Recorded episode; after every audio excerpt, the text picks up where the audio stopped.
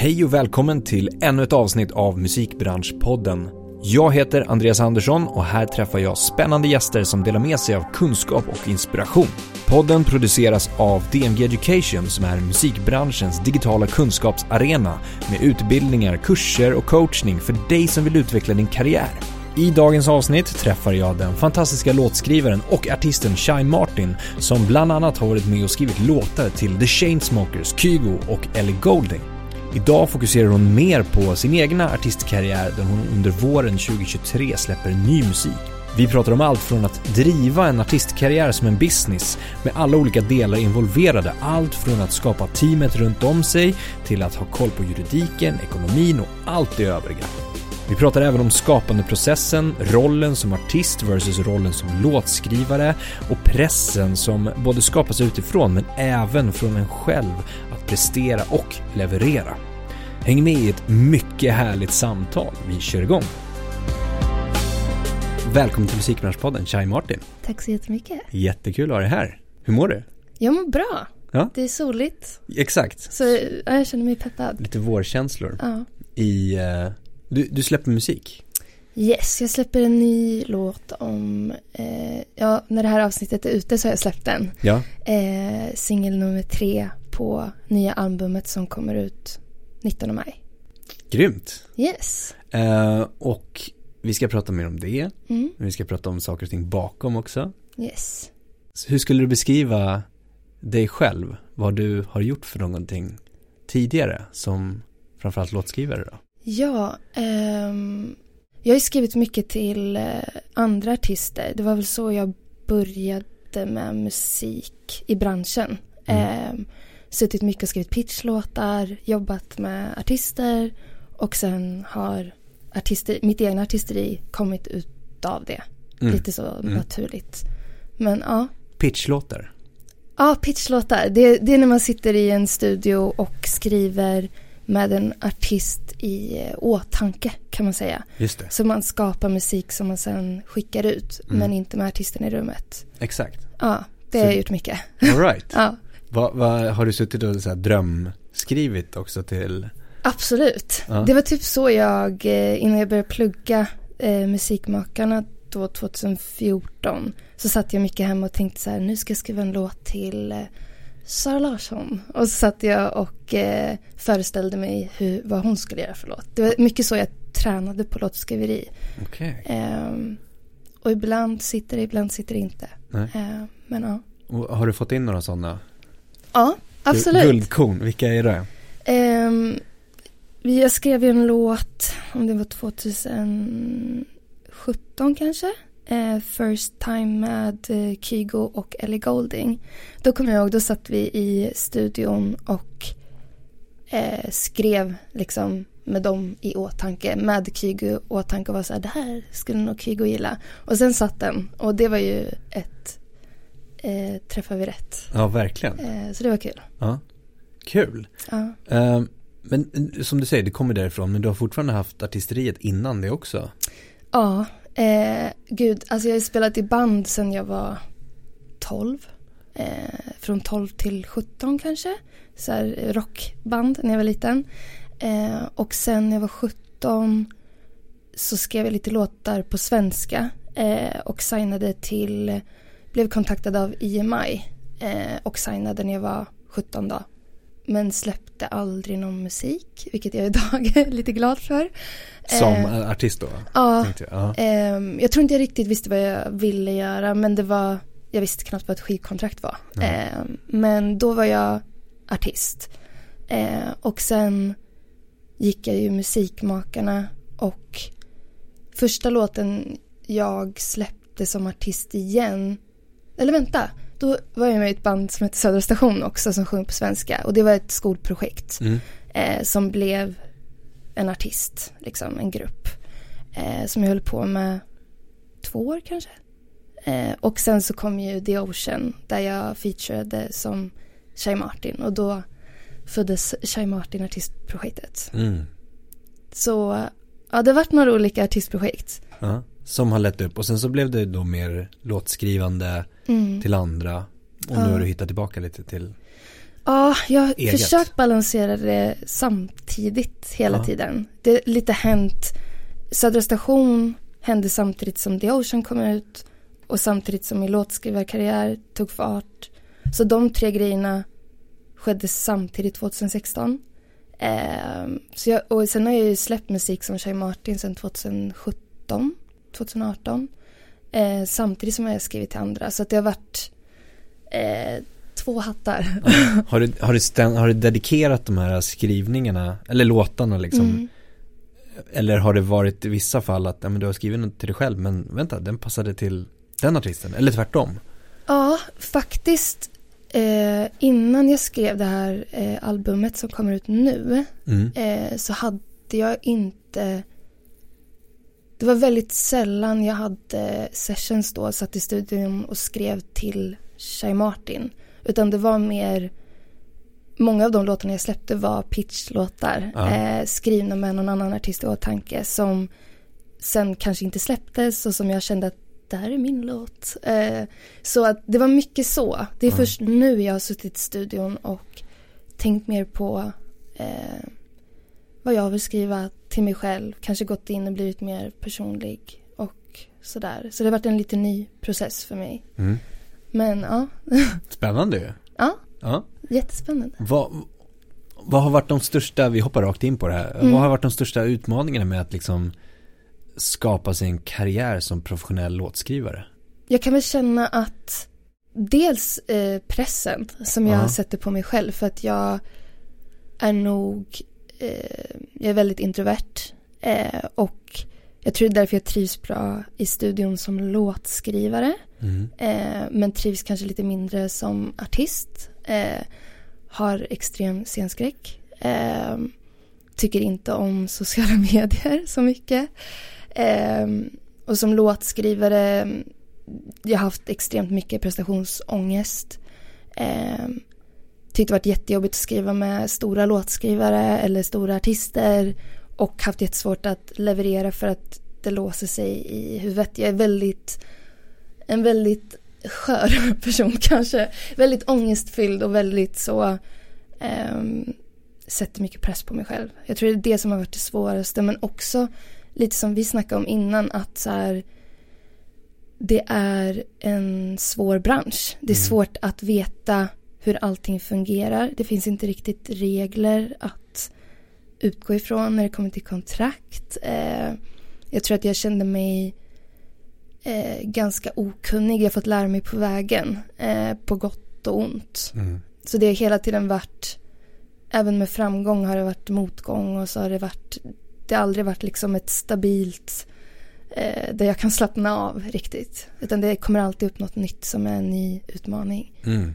Men de här äh, stunderna i, med, i sessions med andra till exempel, att liksom Mm. ha den pressen från dig själv. Mm. Hur har du, hur har du ändå motiverat dig eller tagit dig igenom det på något sätt? Eh, jag tror bara att jag ehm, jag har fått lära mig, alltså jag är inte jättesocial men eh, och att vara i en studio och skriva med nytt folk nästan varje dag Ja. är ju, tar ju extremt mycket social energi. Mm. Eh, och det är väl någonting jag har lärt mig nu efter några år i branschen att jag måste vara sparsam med min energi och att det är okej att vara som man är, lite så. Inte sätta den pressen på att jag måste vara superskön och supertrevlig och så här. Ehm, jag tror att jag har landat lite mer i att acceptera hur, i vilka situationer jag mår bra och jag kanske inte ska skriva eh, jag kan skriva på ett sätt som jag är bekväm med och jobba på ett sätt jag är bekväm med. Mm. Eh, och sen utmana mig själv ibland men kanske inte måste utmana mig själv hela tiden. Eh, det blir ganska dränerande. Ja. Har du haft, i de stunderna också då, har du haft mer alltså, här, tvivel på dig själv? Varför sitter jag här? 100 procent. Ja. Varenda gång jag är i en studio. Eh, det heter väl imposter syndrome Exakt. eller något. Men ja, absolut. Jag var jättenervös innan jag kom hit för jag känner att så här, vad ska jag prata om? Eh, alltså verkligen hela tiden. Eh, men man får fake it till you make it. Ja men det jag. är så intressant. Jag spelade in en, en avsnitt här precis innan med Leslie Tay som är A&R Mm. på uh, Warner Chapel. Ja, är han det? Nu? Ja.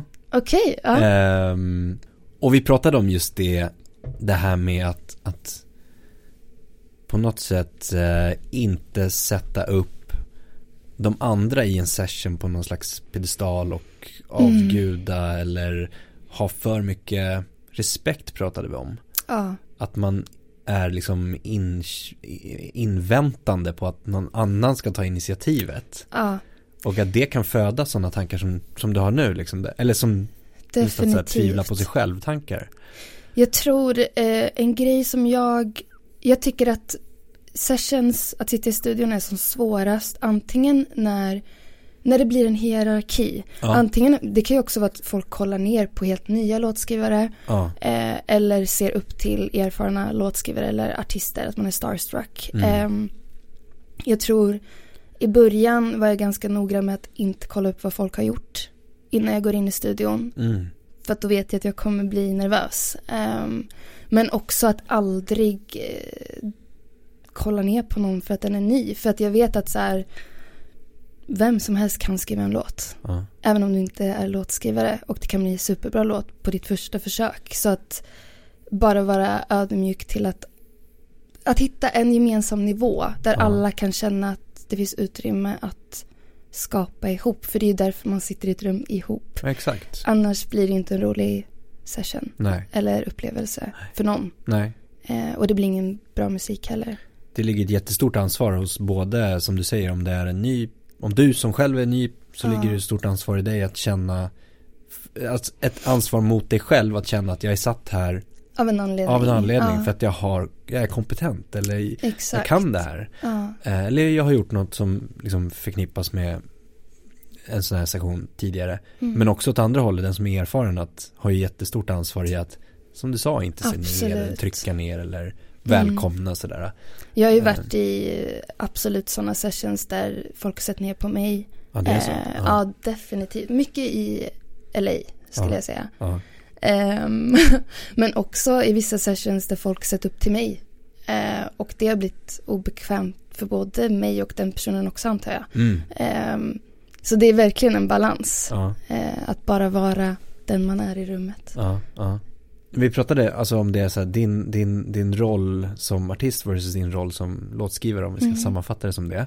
Ja, men går du in i olika situationer med olika hattar?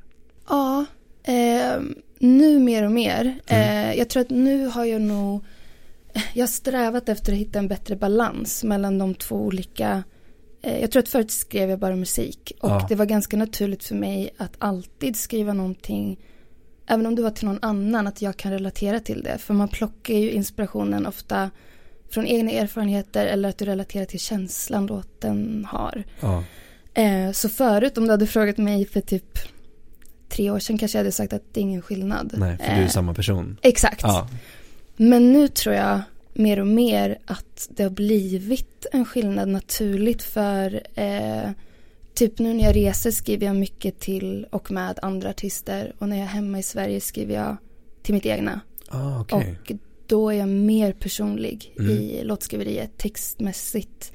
Och kanske mer experimentera mer. När man jobbar med en artist så är man kanske mer en hjälpande hand att skapa något som de tycker om. Mm, Så det blir två väldigt olika roller mm. tycker jag nu. Då har du den fysiska skiljelinjen också Ja, på det. Alltså Ja. här är jag artist, här är jag låtskrivare. mm, Det kan ju vara jättesmart också. ja. Det är faktiskt, det har funkat bra. Mm. Det har varit väldigt skönt för min hjärna Mm, att mm, separera det lite. mm. Jag tror att det, det låter ju väldigt klokt. Ja, det känns mer hälsosamt Mm. faktiskt. Men den här offent som artist som du pratar om, alltså Mm. du, du har ju varit som låtskrivare är man ju mer bakgrunden. Du behöver inte på samma sätt Ja. liksom branda dig själv. Mm. Nej. Men du har ju ändå skapat dig ett namn och ett varumärke som Shai Martin Mm. som låtskrivare. Ja. Hur, hur har det, hur känns det att ha byggt det samtidigt som du känner att du inte vill vara där I Spotlight. i spotlight? Det ehm, jag tror att jag försöker inte tänka på det så mycket. Ehm, jag tänker väldigt sällan på vad jag har gjort Ja. och mer på vad jag gör i stunden. Och jag känner, jag tror också därför jag känner att varje gång jag är i en studio att så här, hur skriver man en låt? Mm. Ehm, men jag tror att jag absolut tyckte det varit obekvämt på ett sätt att vara i spotlight. För att jag, ehm, jag tycker det är obekvämt när folk ser en del av en och dömer en utifrån den delen de ser. Ehm, och att inte bli påverkad av vad andra tycker och tänker. Ehm, och det är ju någonting man får jobba med. Nu är ju inte jag, jag är en offentlig person men eh, jag tror inte många vet vem jag är. Kanske ändå. Eh, vilket är väldigt skönt. Eh, Mm. tycker jag. Eh, men jag tror att det, det är någonting man får jobba med. Jag har fått jobba med hela tiden. Eh, Men eh, Shy Martin, är det ett sätt att också ja, labla upp? att få distans till det. Ja, att det inte är du som person. Jag tror att jag, jag tänkte mer så förut att jag försökte så här, vem är Shai Martin som artist? Så här, eh, jag försökte förstå typ mer som att det var en karaktär. Ja, Så exakt. gör ju vissa artister, typ The Weeknd, det är ju mer en karaktär. Exakt. Men sen tror jag att jag, det har bara varit så onaturligt för mig för jag skriver ju musik som kommer från en personlig plats Mm. och ehm, det har bara blivit mer och mer tydligt för mig själv att det är, Shai Martin är ju jag. Ja. Och ja. det är inte så långt, det är ingen distans emellan där riktigt och att det är okej. Mm. Och att det går att vara artist på så många olika sätt även om man är introvert, även om du inte gillar att spela live, även om det går att hitta sina sätt att vara bekväm tror jag, Ja, idag. exakt. På ett annat sätt. Men då blir det ju nu då när du, när du ändå släpper som artist Mm. så blir det ju en mer offentlig roll. Ja, ja, med gud. in, intervjuer, eh, alltså Ja. utåt sett, pressreleaser. Absolut. Hur känns det då? Jättejobbigt. Är det så? Det känns kul Ja. eh, till och från, men eh, ja gud, jag har haft så mycket ångest över det. Ehm, men jag tror också att det är någonting, jag kommer ju också åka ut och spela när Mm. albumet är ute Mm. och nu har inte jag spelat sedan innan covid. Ehm, så det kommer vara nervöst, eh, men jag tror också det är ju ett sätt att kommunicera med de som lyssnar på din musik. Mm. Så det är så jag försöker se det och att jag vet att jag inte kommer vara artist för alltid. Eh, så jag försöker ändå hitta njutning i det Mm. och se det på ett positivt sätt även om jag tycker att det är jobbigt. Eh, ja. För det är någonting du vill göra. ja, och det är också ett sätt att marknadsföra sitt, sin konst. Exakt. Eh, så det är Mm. nödvändigt. Mm. För att kunna fortsätta med den. Exakt. Ja. Men det där är intressant också, den här aspekten att, att våga tjäna pengar på sin konst. Ja. Det är ju, det är ju också återigen den här svenskheten, lite fult inom citationstecken. Ja, Inte ska väl jag. jantelagen. jag. Jag är så glad om någon bara lyssnar på min musik. ja, Och- man ska vara tacksam. ja, ja, ja, exakt. Ja. Men att ändå ta den, nej men jag vill, jag vill tjäna pengar på mitt skapande. Mm. Som du sa nu, om det är ett sätt att marknadsföra, ja, sprida sin sprida konst. min konst för att tjäna pengar på konsten. Och också för att nå ut till fler eh, lyssnare. Som, Mm. Och det blir såklart en, ett businessperspektiv av det. Eh, men att marknadsföra det är också för att exponera det till fler eh, människor. Ja. Eh, och få en connection med fler Ja, och, och, och sprida det budskapet som du vill sprida. ja, Eller ja. berätta den Det historien. finns ju många Ja, faktorer i det faktiskt.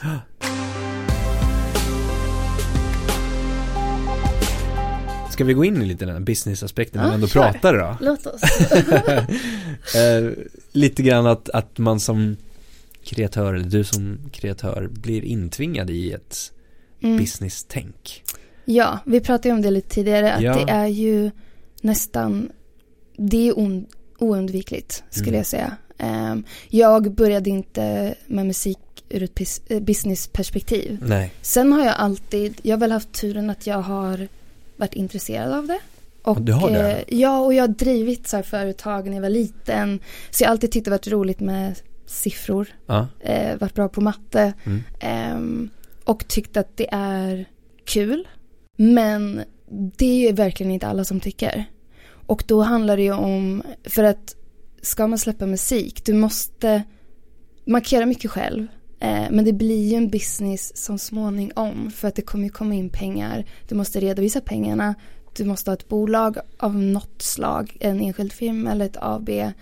Och ju större du blir som kreatör desto större blir din business och mm. fler folk måste kopplas på mm. för att sköta businessen. Mm. Um, så att man kommer till en punkt där det blir oundvikligt att det är en business tror jag. Um, så jag tror att man tjänar mycket på att lära sig om den delen, även om man bara vill skapa. Mm. Eller koppla på folk som kan den delen och hjälper dig, kompletterar dig. Ja. ja, ja men exakt att våga tänka så kanske hyfsat tidigt ändå. Ja. Att, att ja. i alla fall planera för det och tänka att alltså så här, blir det någonting så behöver jag ha koll på det här och det här och det här, det här. Absolut. Men vad är, um, men i ditt fall nu så är det ju en, en, en business på det sättet och, och um, du behöver ha koll på ja, men, upphovsrätt, eh, ja. registrering på sällskap, mm. ändå förstå vissa pengaflöden. Mm.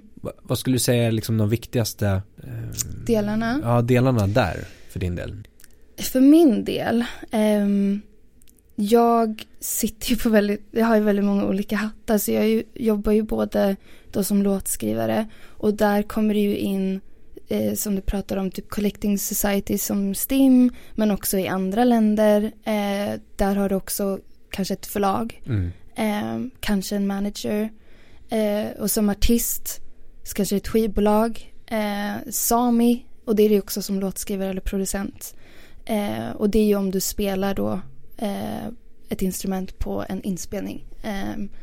Så det är ju bra att veta om dem, där är det ju redan ganska mycket ja. som kan vara bra att läsa på om. Och det finns ju information men det är ju ingen som kommer bara ge dig den. Så eh, det är ju mycket eget ansvar. Och sen eh, när du har de två grejerna eller en av de sakerna måste du ju ha ett eget bolag där pengarna kommer in. Exakt. Att hitta en revisor som hjälper dig med bokföring. Mm, mm. eh, och vad du har, hur det funkar att ha ett bolag, vad det innebär. Um, vilka rättigheter du har som eh, bolagsägare. Um, och bara det är ju ganska mycket. Men sen är jag, har jag även skivbolag. Eh, jobbar även med eh, som regissör när jag gör mina videos och jobbar mycket med det visuella. Och sen så kommer turné på det. Och då har jag bokningsbolag. Eh, så det är väldigt många delar och det känns som att när businessen växer så växer även det runt omkring som man behöver hjälp med. Så det Exakt. kan vara bra att varenda gång du kopplar på någon ny del att eh, läsa på lite om det. Ja. Ja men som du säger det här att, att ha ett faktiskt företag också ja. innebär ju många olika saker. Gud ja, eh, verkligen. Eh, skatter, alltså förstå ja. att det som kommer in i bolaget inte är, är ditt bara. och klart. Ja, och moms. Och, och moms och hela den biten. Ja. Och det är ju ganska komplicerat om man inte förstår sig på det och, och, och ser liksom allt från förskott eller ja. liksom royalty från, från eh, ett insamlingssällskap som STIM eller SAMI eller så. Ja, eh, och, och, förstå den direkta effekten. Men sen den långa också som kanske inte många tänker på är ju pensionsbiten. Ja. ja. Alltså förstå att men när du jobbar på ett jobb och är anställd mm. då får du ju pension. Exakt, och du kanske måste ha en försäkring. Du måste ha försäkring, jättebra. Eh, det är så, så många delar. Ja. Men det finns ju tack och lov folk som jobbar med de här grejerna. Att koppla på en revisor mm. eh, är jättehjälpsamt. Jag har gjort massa fel, alltså mm. massvis av fel. Men eh, som tur var i ganska tidigt skede. Det är ofta då man gör fel. Släng och då är det ganska förlåtligt. Exakt, då är det ganska förlåtligt. yeah. eh, så det finns ju hjälp att få. Ja, eh. exakt. Och där är också så här avvägning att hur mycket har jag möjlighet att ja. ta bort eller liksom ta in hjälp med. Ja. Eh, och hur mycket påverkar att jag gör det själv min kreativa del. Absolut. Mitt skapande. För det är det som drar in pengarna.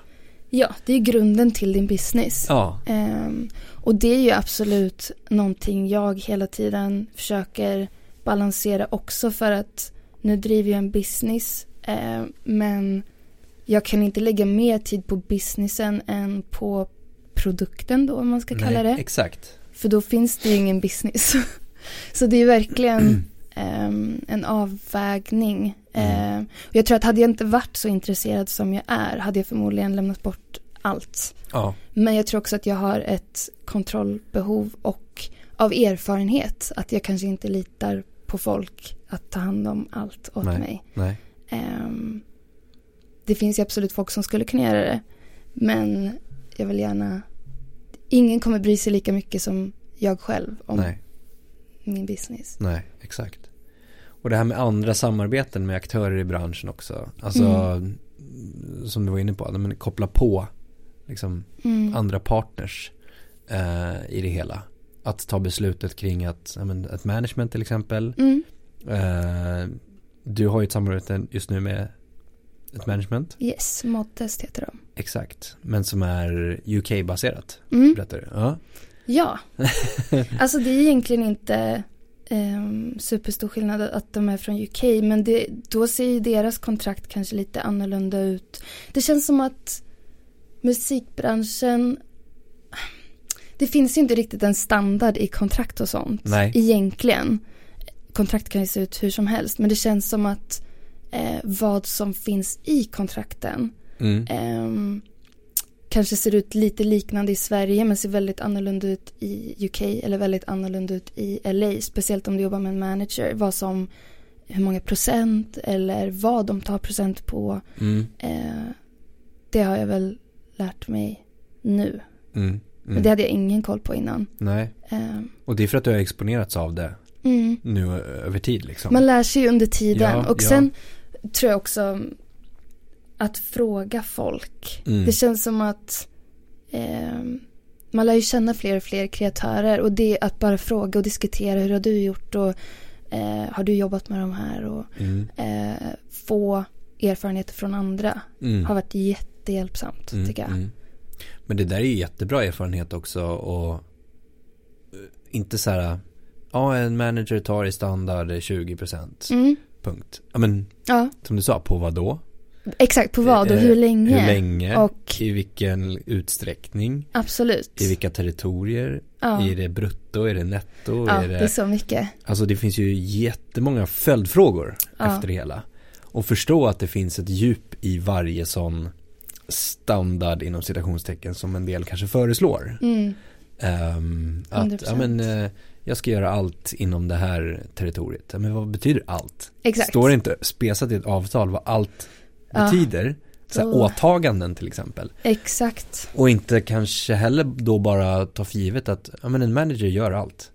Ja fast står det inte i ett avtal att Ja, en manager ska göra allt. Nej. Då kan du inte hävda att men den här rollen som manager anser jag ska göra allt. Exakt. Men kommer det till en dispyt längre fram och managern säger vi har inte spesat upp det. Ehm, Avtal är så viktigt. ja, exakt. Jätte, jätteviktigt. Ja, så viktigt. Eh, av så många olika anledningar. Mm, Inte främst för att förbli vänner. exakt. Eller, eller vänner behöver man inte vara. Samarbetspartners. Eller för att förbli eniga.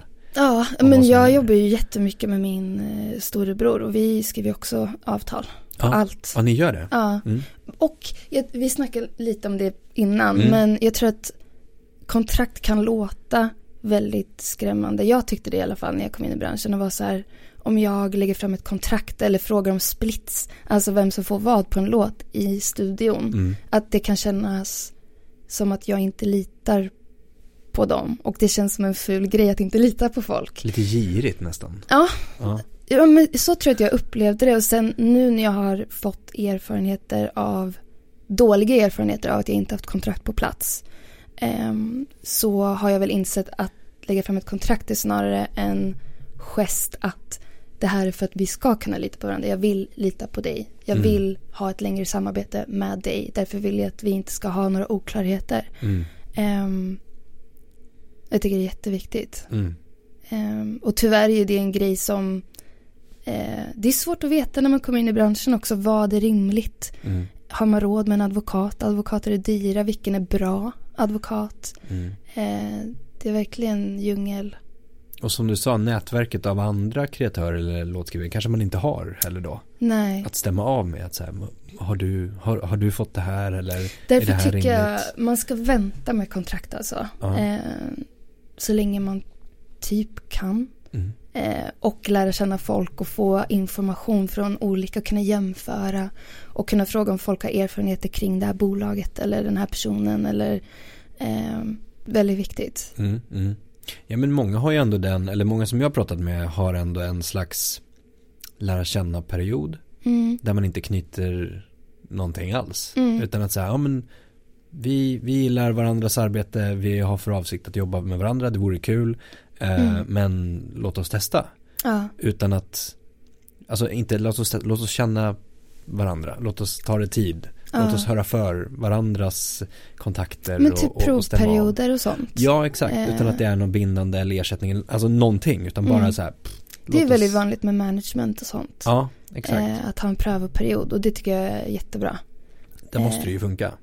Ja, Ja. verkligen. Det vore dumt att hoppa in i något utan en prövoperiod. Ja. Eh, Men vad skriver ni för avtal, du och, och din bror som du sa då? Eh, I och med att vi gör, han är ju en, vi har lite olika för att det är en lite unik situation i och med att han är min bror. Mm. Eh, men han har också varit en så stor del av mitt artisteri eh, sen egentligen början. Mm. Både på visuella sidan men också så här, gud han har varit min life coach Mm. typ. Ehm, så nu när vi jobbar på det här albumet och framöver, eh, vi skriver dels avtal på det visuella, liksom. Eh, produkterna jag faktiskt köper av honom, produkter och tjänster. Mm. Men sen har han också en del utav, eh, han har procent på projektet. Eh, som lite, lite som en creative manager skulle man kunna säga. Mm. Ehm, han har lite en managerroll. Mm. Så det är lite unikt kontrakt. Men alla kontrakt blir ju lite unika beroende Mm. på relationen och så. Men då, då pratar vi inte om ett 10-sidigt, 15-sidigt avtal. Utan, Nej, nej, nej. Nej, det är verkligen ett halvt A4. Ja. typ. Och det räcker ju. Ja, Det är Men bra det är att också- veta om att det räcker. exakt. Det går ju över mail också, men det är bra att ändå ha som en, kanske en advokat skrivit. Ja. Vi nämnde det, det här med ehm, management också. Mm. Eh, och eh, nu hänvisar jag jättemycket till vad vi pratade om innan. Men Ja. manager och management. Ja. Ja. Skillnaden och ehm, att det skiljer sig väldigt mycket mellan Sverige, UK och USA också då. ja. Och där du är signad nu, där du har ett managementbolag med flera olika, alltså som ett team ja. egentligen. Exakt. Ehm, det är ju, alltså egentligen allt det här med managers och sånt har varit eh, Eh, det är hyfsat nytt för mig. Det är också en så här lära mig under tiden jag gör det grej. Eh, det känns inte som att det har varit supervanligt att ha en manager i Sverige. Eh, det var ganska sent jag hörde talas om det. Det känns extremt vanligt i UK eh, och i LA. Då är det nästan en av de första grejerna man skaffar. Och skillnaden på, som du sa, eh, managementbolag eller manager. Eh, då är det ju en person. Medan ett bolag, då är de anställda. Mm. Ehm, och det kan ju vara en skillnad. Jag säger inte att något är bättre eller sämre. Det, jag tror att det har, ja, jag tror att det är extremt individuellt. Mm. Jag trivs väldigt bra med ett management eh, just nu. Mm. Eh, det funkar jättebra för mig. Det har väl lite att göra med också marknaden och Sverige att det är eh, litet. Att det inte finns samma utrymme för liksom stora bolag med anställda som, ja. som driver utan att Men det är ändå konstigt för att det kommer Mm. ju så mycket musik härifrån. mm, Och så många stora låtskrivare och producenter. Ehm, och det finns väldigt få musikadvokater också i Sverige. mm, Men åker du till UK så finns det stora byråer med musikexperter, advokater liksom. mm, Jättevanligt. Och advokat är liksom det allra första du skaffar dig som en låtskrivare. Mm. Ehm, och det kan jag tycka känns lite skumt. Att det inte är så i Sverige. För det är väldigt nödvändigt. Ehm, Men du är ett exempel på att du har ett management som inte är i Sverige. Ja. Och just att jag vet många andra också som kommer upp till en nivå och har ett management som är i UK till exempel Mm. eller USA. Just för att ha liksom den bredden på något sätt för att det inte finns här. Så att det Mm. blir som en litet moment 22 på något sätt att Ja. det finns inte här. Därför riktar sig, eller eh, riktar sig flera utomlands och skaffar management där.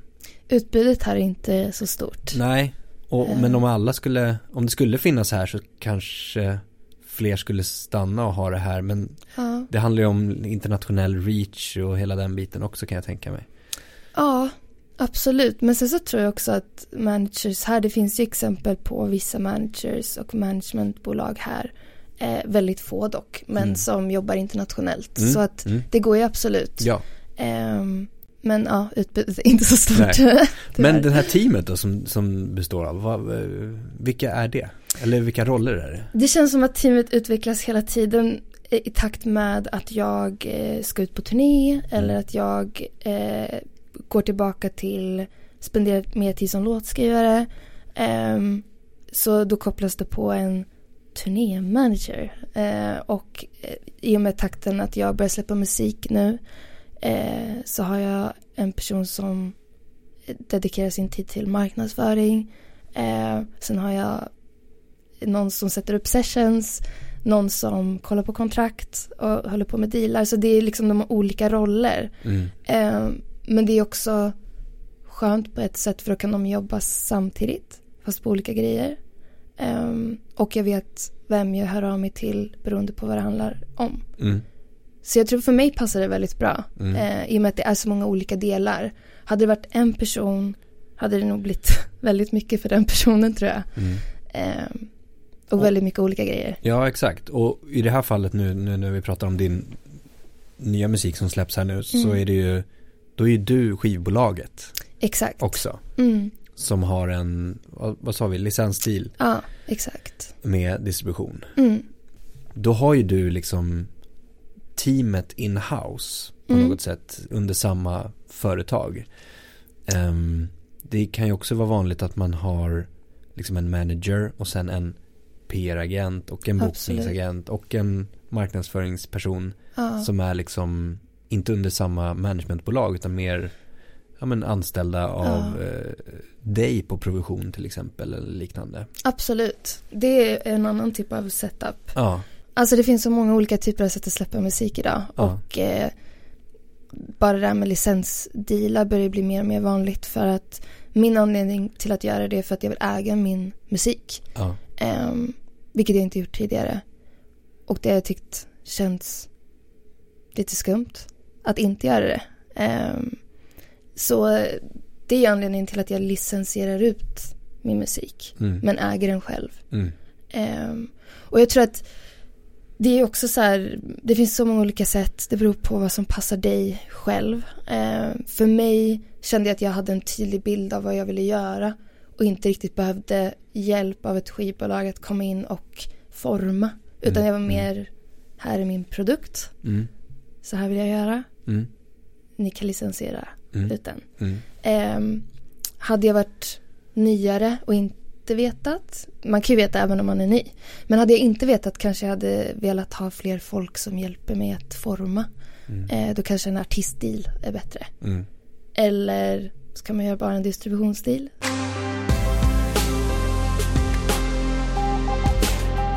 Har du fler parter runt omkring dig än liksom management? Som du Eh. samarbetar med? Partners eller samarbeten eller? Ja, eh, jag har ju managementet. Sen så har jag bokningsbolag eh, i USA eh, för turnering, turnering, turné. Eh, och eh, sen har jag en advokat på en advokatfirma i UK. Ehm, och nu då skivbolag för det här albumet. Ehm, sen har jag ju även min ekonom som har hand om business-sidan eh, på bolaget. Det är nog de delarna just nu. Samarbetspartner med brorsan? Ja, ja, just det. Som blir en part i det? Ja, det är en part i det också. Creative Ja, manager då. ja. Ehm, sen har jag merchbolag Mm. Så det blir många liksom eh, delar Mm. just nu. Men känns det mest spännande att ha, ha koll på allt det här? Eller känns det mer liksom så här overwhelming? Till och från väldigt overwhelming. Ja. Eh, för att eh, jag tycker det är kul. Ja. Jag tycker det är jättekul. Ehm, men ibland vill jag ju också bara sitta och skapa utan Mm. att tänka på allt det här. Ehm, så ibland får jag ta ett steg tillbaka och kanske inte vara med i alla möten som skivbolagsperson då. Mm. Ehm, Vem tar det då? Då tar mitt management det. All right. Mm. Eh, då får de representera mig.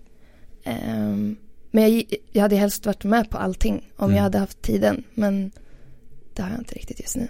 Ja men det är lite grann som vi pratade om det här med att, alltså här, att, att väga så att inte det ena blir lidande. Mm. Eller så att det skapande processen inte blir lidande. Ja, Ehm, och bygga upp massa måsten runt omkring sig för att leverera business-sidan eller måsten-sidan. ja, Ehm, det måste ju vara lite avvägning hela, hela, hela tiden. ja, och jag tror att det ändras ju beroende på om min låtskrivarkarriär går bättre. Så Ja. kanske jag flyttar fokus dit. Om artistsidan, nu när jag släpper album så är fokus där. Sen när jag åker på turné är fokus där. Mm. Eh, och om jag skulle skaffa barn, då kanske jag får ta ett steg tillbaka. Alltså det är mycket, jag tror att det kommer hela tiden vara att man får utvärdera Mm. beroende på vart man är. Mm. Mm. Lite så. Mm. Jag tänkte på en annan sak som du nämnde förut eh, kopplat till avtal var det här med eh, rätten till att släppa musiken. Mm.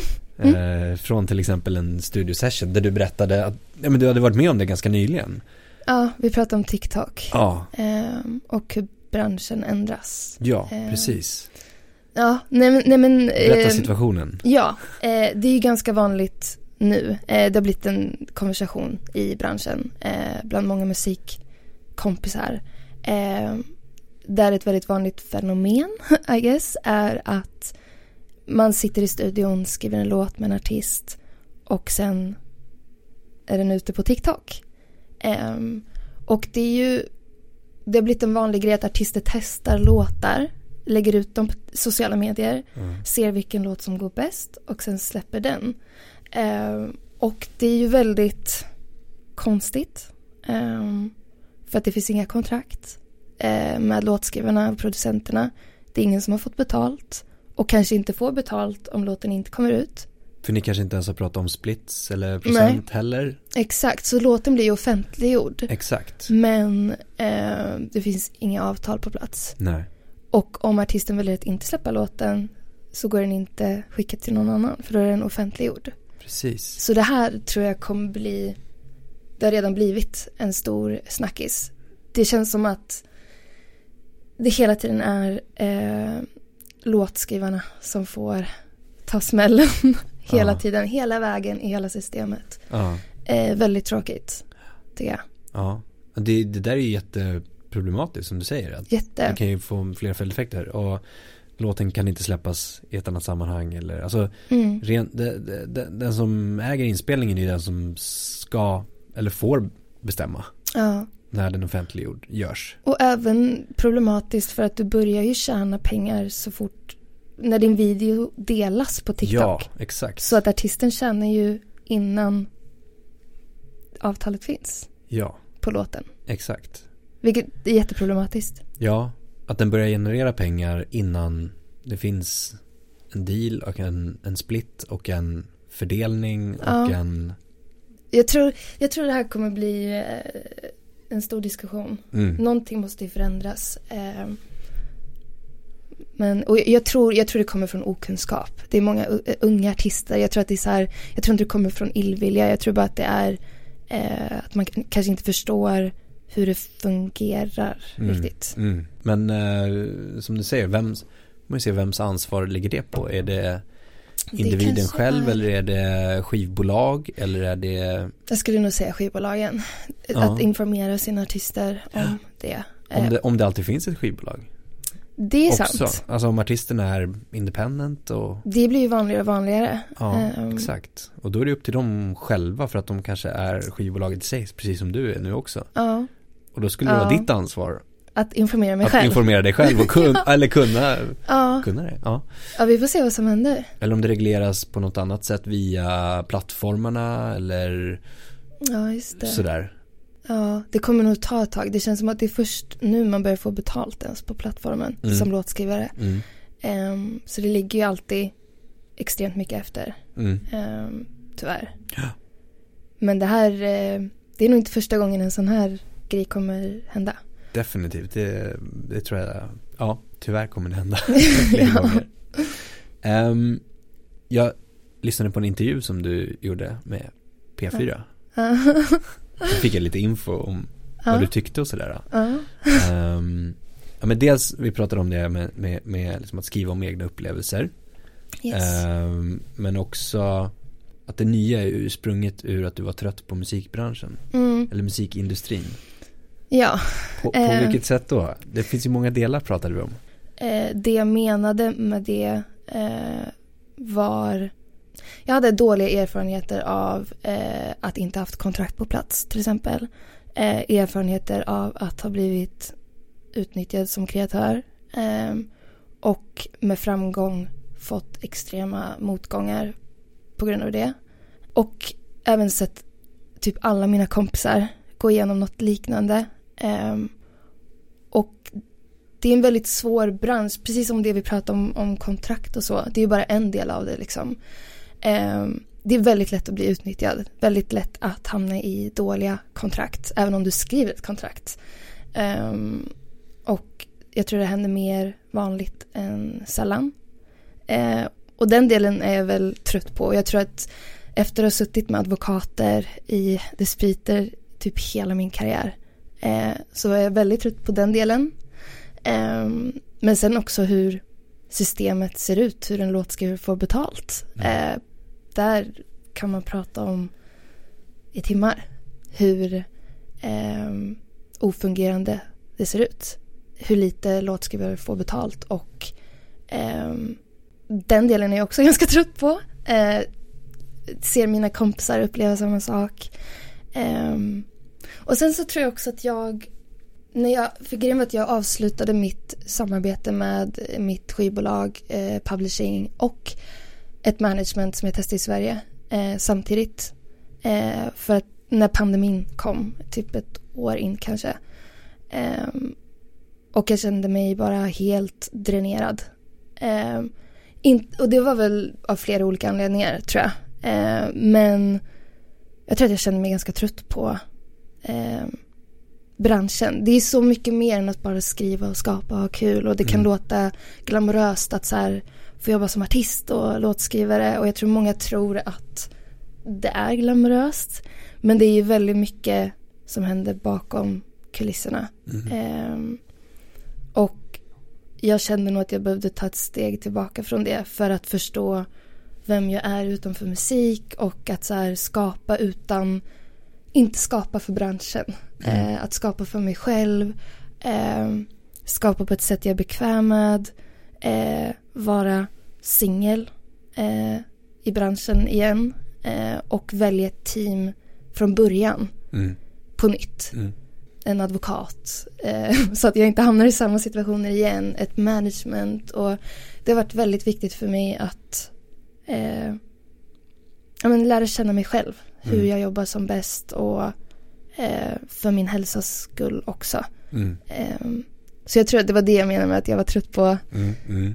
branschen. Lite Men eh, påverkades den också, hälsan av, Definitivt. Ja, definitivt. Ja. Ehm, på vilket sätt då? jag hade liksom ingen ins- inspiration längre. Och Nej. ingen motivation längre heller. Ehm, ju mer man lär sig om branschen och förstår att det är ganska korrupt, I guess. Eh, så försvinner ju magin mer och mer. Och att hitta tillbaka då till magin att, i skapandeprocessen. Eh, för mig krävdes det att stänga av branschen lite och bara skapa av Mm. glädje. Mm. Mm. Jag tror att jag var väldigt sliten ehm, och skrev inte musik på flera månader och så. Nej. Ja. Men det här med att låtskrivare inte får betalt, eller Mm. korrekt betalt, eller Mm. korrekt betalt, men, men systemen som finns Eller vad man ska säga. Ja. Vad skulle behöva komma till för att det det, det är ganska stora komplexa liksom Ja, eh, processer och, och liksom ersättningsmodeller och policies och sådär. Mm. Men vad, vad är några så här, vad skulle behöva till egentligen?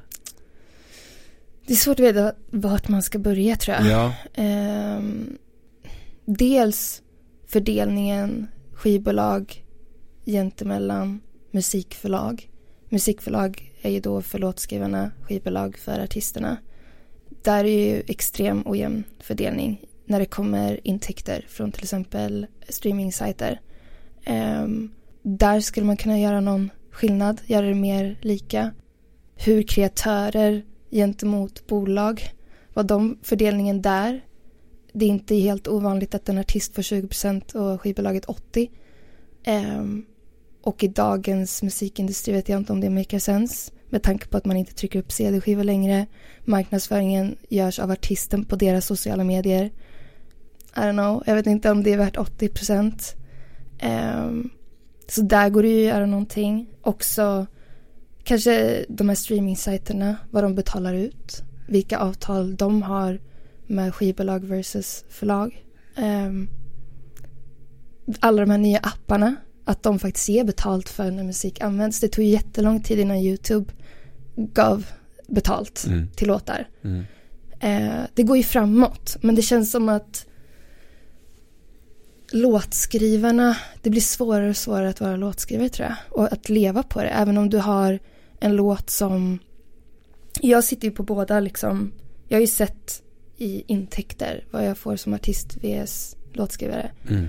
Och det krävs ju, På samma liksom ja, låt kan man säga. ja. Ja. Och det krävs ju så, alltså fle- flera hundra miljoner mer streams för att du ska få samma som låtskrivare som du får som artist.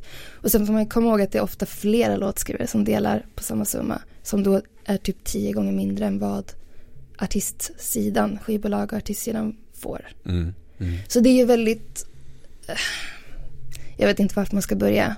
Eh, Men jag kan ju se att det är problematiskt. mm. Och för många låtskrivarkompisar, hur ska man kunna leva på att vara låtskrivare även om det går bra?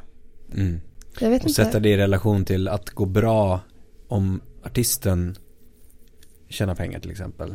Mm. Alltså, Mm. eh, för man kan ju säga så här, men Precis. jag har streamat några miljoner gånger men jag känner, jag kan inte livnära mig på det. Men, Ja. och, och det är ingen, jag, jag har sagt det förut, det kanske är slarvigt sagt men det är ingen rättighet att tjäna pengar för att man skriver musik. Nej, Men om en annan part tjänar pengar på den skrivna musiken exakt. så måste det ju finnas någon slags fördelning, rättvis fördelning där, såklart. Mm. Och där känns det som att det inte, det är inte ens i närheten av rättvist just nu, Nej. tyvärr.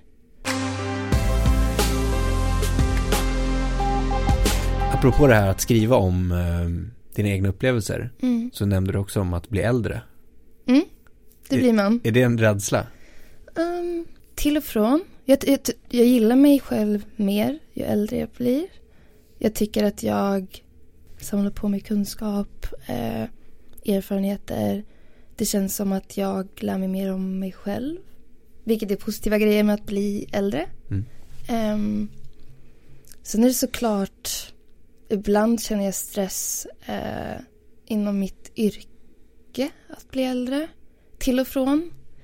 Jag vet inte, det känns som att det är en skillnad på när killar, eh, manliga artister blir äldre. Att det kan bli så här, oh, eh, Drake, liksom, alltså det känns som att det finns din artistkarriär lite, jag vet inte hur jag ska förklara det. Det känns som att tjejer blir mer definierade kring sin ålder än Mm. män. Alltså, idag kan ju vem som helst släppa musik och det kan gå bra och det spelar ingen roll hur gammal du är. Du kan hålla på med musik i hela ditt liv. Men jag tror att det finns, ibland blir det en stress. Mm. Sen så vet jag att det inte finns egentligen jättemycket logik i det. Ehm, Nej, men jag förstår tanken just där med, och jag har hört det förut också. mm, Att liksom, det kan även handla om skådespelare. Manliga versus kvinnliga skådespelare. Att manliga får en mer positiv bild utåt sett av liksom publiken att åldras Ja. än kvinnor. För att Mm. de blir bedömda av utseende och på ett helt annat sätt. Ja. Så att, och, och det kanske, och lite liknelse då med som du säger, låtskrivare, artist. ja. Man hör ju i- inte på musiken när någon gammal någon är som nej, gör nej, nej, den. nej, exakt. Eh, det är nog mer liksom, det är väl skönhetsindustrin, Mm. tänker jag. Ja. Eh, och att det historiskt sett har varit, eh, jag tror att det kanske var mer svårt ju, alltså tidigare när skivbolagen var gatekeepers och så här, det här är en popstjärna. ja, exakt. Nu idag kan ju vem som helst släppa musik så egentligen är det ju inte ett så stort problem. Jag tror att det kommer bli mindre och mindre fokus på det. Mm, mm. Eh, ålder Mm. liksom. Och, och det vi har pratat om nu är ju då, skriver du rent aktivt om det? Alltså hör man både om det här med dina egna tankar och upplevelser och om branschen? Hör, hör man det i musiken? Jag har nog inte skrivit om branschen så. Nej. Eh, däremot tror jag att jag skriver om andra ämnen eh, än jag gjorde när jag började släppa musik. Och det tror jag bara blivit en naturlig utveckling. Jag är, i ett annat, jag är på en annan plats Mm. i mina relationer, eh, i min vardag. Eh, jag kanske har upplevt fler grejer jag vill skriva om. Eh, så jag känner att ehm, ämnena som låtarna är om förändras i takt med att jag kanske inte nödvändigtvis blir äldre men att jag eh, får mer eh, erfarenheter och vad jag vill skriva om Mm. och vad jag tycker är viktigt att skriva om och vad jag tycker är viktigt i livet förändras ju också Mm. eh, perspektiv och så. Mm. Mm. Om man tänker framåt, finns det någon så här, om du ska skriva, eller när du ska skriva Mm. mer framåt sen, kan, kan du känna att det så här, kommer det ta slut? Alltså min inspiration eller det att, saker att skriva om. Jag tror så länge man upplever grejer eller man kan ju få inspiration från så mycket. Att Mm. Jag får mycket inspiration av att träffa människor, att resa, att kolla på serier, att lyssna på annan musik. Ehm, om jag skulle sluta med allt det, vilket man typ gjorde vid pandemin, kanske inte serier då, och musik. Nej, precis. Ehm, där kände jag ju att jag tappar mycket inspiration. Mm. Eh, men sen så tror jag att jag kommer komma till en punkt då jag kanske inte, då jag känner mig klar. Det är jag ganska säker på. Mm. Eh, inte än, men jag tror att jag kommer komma dit där jag känner så här, nu är jag nöjd. Nu vill jag göra något annat. Mm.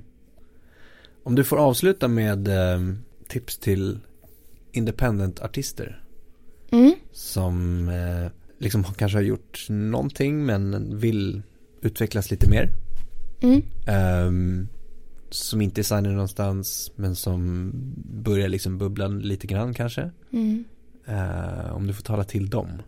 Vilka tips skulle du ge till dem? Göra research om man vill släppa musik. ehm, eller man kanske redan släpper musik som independent artist då. Men eh, att hitta ett sätt som passar dig och ditt artisteri att släppa din musik på. Eh, om det nu är... Idag måste man inte signa till ett skivbolag. Eh, du måste inte licensiera din musik. Eh, du kan göra allt själv. Eh, men hitta ett sätt som passar dig och eh, ha is i magen. Och jag skulle säga ett till tips är att eh, inte låta någon forma din konst eh, ur ett branschperspektiv. Eh, det är väldigt eh, skönt att veta vad man själv vill innan man tar sin musik till en annan part, Mm. eh, partner. Mm. Ehm, för då blir du, ehm, jag vet inte, det blir mindre svårt att köra över dig eller forma dig och det blir mer unikt, ditt Mm. unika uttryck. För det är det viktigaste du har som kreatör. Ehm, det skulle jag nog säga. Bra. Mm, Det får avsluta. nice. Superstort tack för jättetrevligt samtal. Ja, tack själv. Det var jättenice. Jättestort tack för att du har lyssnat på podden idag. Det uppskattas verkligen. Kom ihåg att följa, stjärnmarkera, gilla, dela, kommentera för att hjälpa till att sprida kunskapen i musikbranschen. Vi vill också jättegärna höra från dig. Vilka utmaningar står du inför? Vad tycker du är svårt? Vad tycker du är lätt? Vad vill du höra? Vad vill du veta? Vad vill du lära dig? Hör av dig till oss på info at dmgeducation.se. Tack för idag och ha en fortsatt härlig dag.